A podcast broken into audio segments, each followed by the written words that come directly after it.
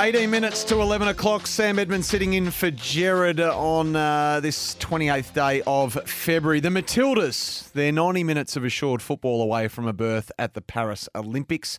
Australia carry a 3 0 lead from the first leg to Marvel Stadium for tonight's return meeting with Uzbekistan. Grace Gill was in Tashkent.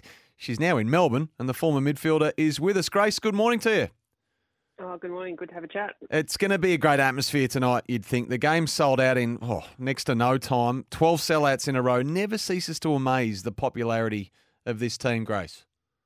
Oh, it's incredible. And it's pretty hard to believe that even this time last year we hadn't reached that sellout point. It was sort of July just before the World Cup. And since that point, as you mentioned there, 12 sellouts in a row. So tonight at Marvel to have another sellout crowd, well, it's, yeah, it's just really quite mind blowing. Multi-purpose venue, of course, at uh, Marvel. I did see that Tony Gustavsson wasn't overly thrilled with the surface down there in uh, in their training session. He said the ball was getting stuck and not slick enough, too dry. Grace. Yeah, and I guess when you compare that from the first game over in Tashkent, freezing cold conditions, quite a, a wet, slippery surface, so it would have been zipping along nicely there. Um, yeah, different, of course, and I, I, have full admiration for the ground staff who turn these fields around in record time. I think that's pretty impressive. Just on the first leg, I, I guess Uzbekistan were always going to be hard to break down over there, given their organisation and discipline. And despite the glut of possession, the Matildas had to stay patient before cashing in. In the end, they did in the last 20 minutes, of course even if they left some goals out there. But that, but they didn't they didn't panic, did they? And I, I imagine you can take quite a bit from games like that. Yeah, I think that's exactly right. It, it's something as well that Tony Gustavsson spoke about before the match uh, in Uzbekistan around the team needing to be patient. And we always knew that would be the case, that Uzbekistan would sit in a really deep defensive block and the Matildas would have to find a way to break down uh, that block. And yep, definitely left, left a few out there. And I'm sure that's something that they went away and had a look at about being clinical in the final third because against those sorts of teams in opposition, you need to find the back of the net when you do have your chances. So a little frustrating one, but ultimately, a, you know, a solid result, what they needed away from home. So I think being back home soil, home crowd, uh, back in Melbourne will be will really play to their advantage. And for the Uzbekistan women, well, I, don't think any of them have ever been to Australia, let alone travel this kind of distance. So mm.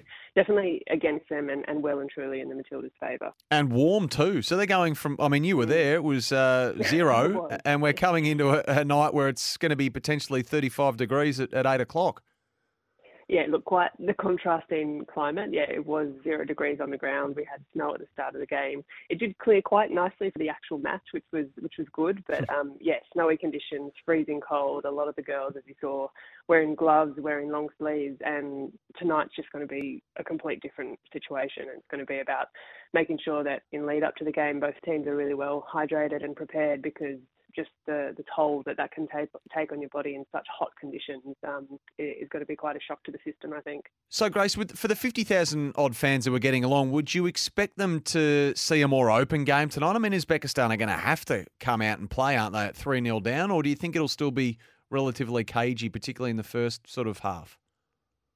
I, I think, look, I'd expect the Matildas to perhaps open scoring a little earlier, whether that's due to some of the facts we've just touched on in the way of fatigue, travel, um, all all of the conditions um, that Uzbek women not having played under this not not only these kind of conditions before, but with a crowd this big. This is the sort of crowd that the Uzbekistan national team will have never have been exposed to before. So I think I'd imagine those things all play into the Matildas' favour. I wouldn't be surprised if we see a much earlier goal than what we saw from the first leg. Um, but certainly a difficult one for um, the Uzbekistan national team to travel to. Speaking of Grace Gill, uh, former midfielder, Channel 10 Paramount Plus commentator nowadays, of course, and, and when it comes to Australia and Tony Gustavsson's side, Grace, what what mindset should they be going in with? I mean, is it the old nil nil? I mean, is that even possible? I mean, more than a few of the players in the squad would have had and have played Champions League football and the two league experience that comes with that. What what sort of mindset do you go into the second leg when you're 3 0 up already? Yeah, I think there's a, sort of steady confidence that if you've listened to sort of any of the interviews and what the conversations that have been had around the team, the focus is not so much on Paris 2024, but getting through this game. And they're well aware that this is their ticket to the Olympics. So there's sort of steps to that. And I think when you can get too far ahead in your thinking or your mindset, you can become a little bit unstuck. So by all accounts, I know that they want to have a really slick performance tonight. I know that they want to improve on the first leg over in in Tashkent. Um, and, and, as well, just the home crowd factor plays such a part in that. So I think that'll be a, a, big difference, and I do think we'll see a little bit more of an open game this evening in the Matildas' favour. Yeah. So someone like uh, Michelle Heyman, who was a story out of the first leg, 35 uh, years of age, comes on and in the 65th minute and scores her first national team goal for what since 2016. I mean. She's someone who's not going to be in cruise control. You wouldn't have thought if a flight to Paris is, is on the line. Well, exactly, and it's such a special story for Michelle. She's a former teammate of mine, and I've known her for, for many years. And to see the kind of form she's been in this year with the A League Women's is Canberra United. The call up for me was, was pretty unsurprising. Um, she's an informed striker, and I thought when both she and Caitlin Foord came on uh, in Tashkent, they made a massive difference to the dynamic of the game. And of course, it was after those two substitutions were made that the goal scoring was open. So mm. whether or not Michelle starts tonight or plays a similar role off the bench, what she provides is excellent. Up front, she's a great, great target striker, a really good aerial presence, and she's quick as well. So um, I'm so pleased for her, and yeah, what a special moment that was. That was amazing, uh, Grace. As someone who's been around a bit, I'm keen for your take or your read on the managerial situation, just with Tony Gustavsson. So he's got a contract that expires after the Paris Olympics. Is is there an expectation that that will be it? I mean, he's been in charge for four years. More recently, been linked with a return to his homeland to become the national coach of the men's team there. Are we expecting him to move on? Thanks for the memories after Paris. oh, it's a great question, and I, guess at this point in time, your guess is probably as good as mine. I think there has been a, a lot of speculation in the media around his position for, yeah, you mentioned the senior men's national team for Sweden as uh, an assistant coach and, uh, you know, from all accounts, uh, involved in a process around the US women's national team, which ultimately um, Emma Hayes got. So whether or not that's still the case and he's still looking elsewhere, I, I really don't know. I'd only be speculating. But that decision will obviously then be made post uh, Paris 2024, assuming the girls do get there, which we we are confident they will. Um, and whether that's a position that is extended through Football Australia or if Tony Gustavsson looks for something else where, yeah, it's, it's pure speculation at this stage. Yep. No Sam Kerr, of course, which is uh, devastating to say the least. Uh, the least. The, the thirst for a medal, I mean, the side was fourth in Tokyo, fourth in a totally different setting, of course, uh, uh in the World Cup on, on home soil, but narrow misses the two of them. I guess the thirst for the medal and what it would mean to, to, to get on the dais? Yeah, it, it, would be an incredible achievement in the history of this national team. Um, a lot of the women playing at the moment are sort of coming to that age of nearing retirement or nearing the latter stages of their career. And I think for a number of them, that would be really the cherry on top of what has been a, a pretty incredible last decade in this national team.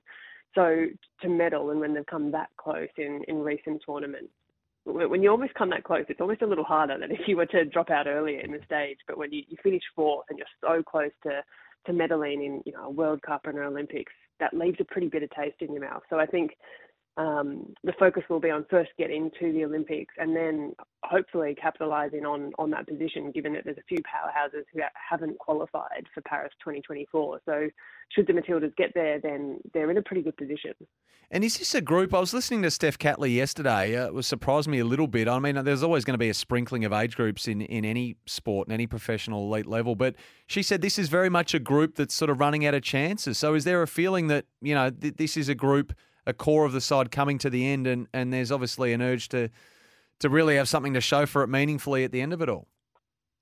Yeah, well, that would be the dream. I think when you look at the age of a few of the girls, like they've obviously got a lot of football left in them, but realistically, at a national team level, you've got mm. players who are sort of 30 plus and a contingent of them who have been in the national team for some time. So whether it's retirement or moving on to other things in life, as I said, I'm sure they could continue playing for many years. They're still still performing, but I, I wouldn't be surprised if post Paris 2024 we do see a few retirements or even beforehand, um, just given that's the natural attrition of, of sport and, and, women's sport as players start to move on.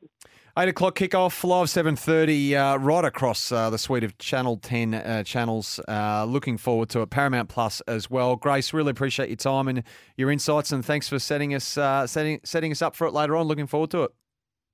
Thanks very much, Sam. Appreciate it.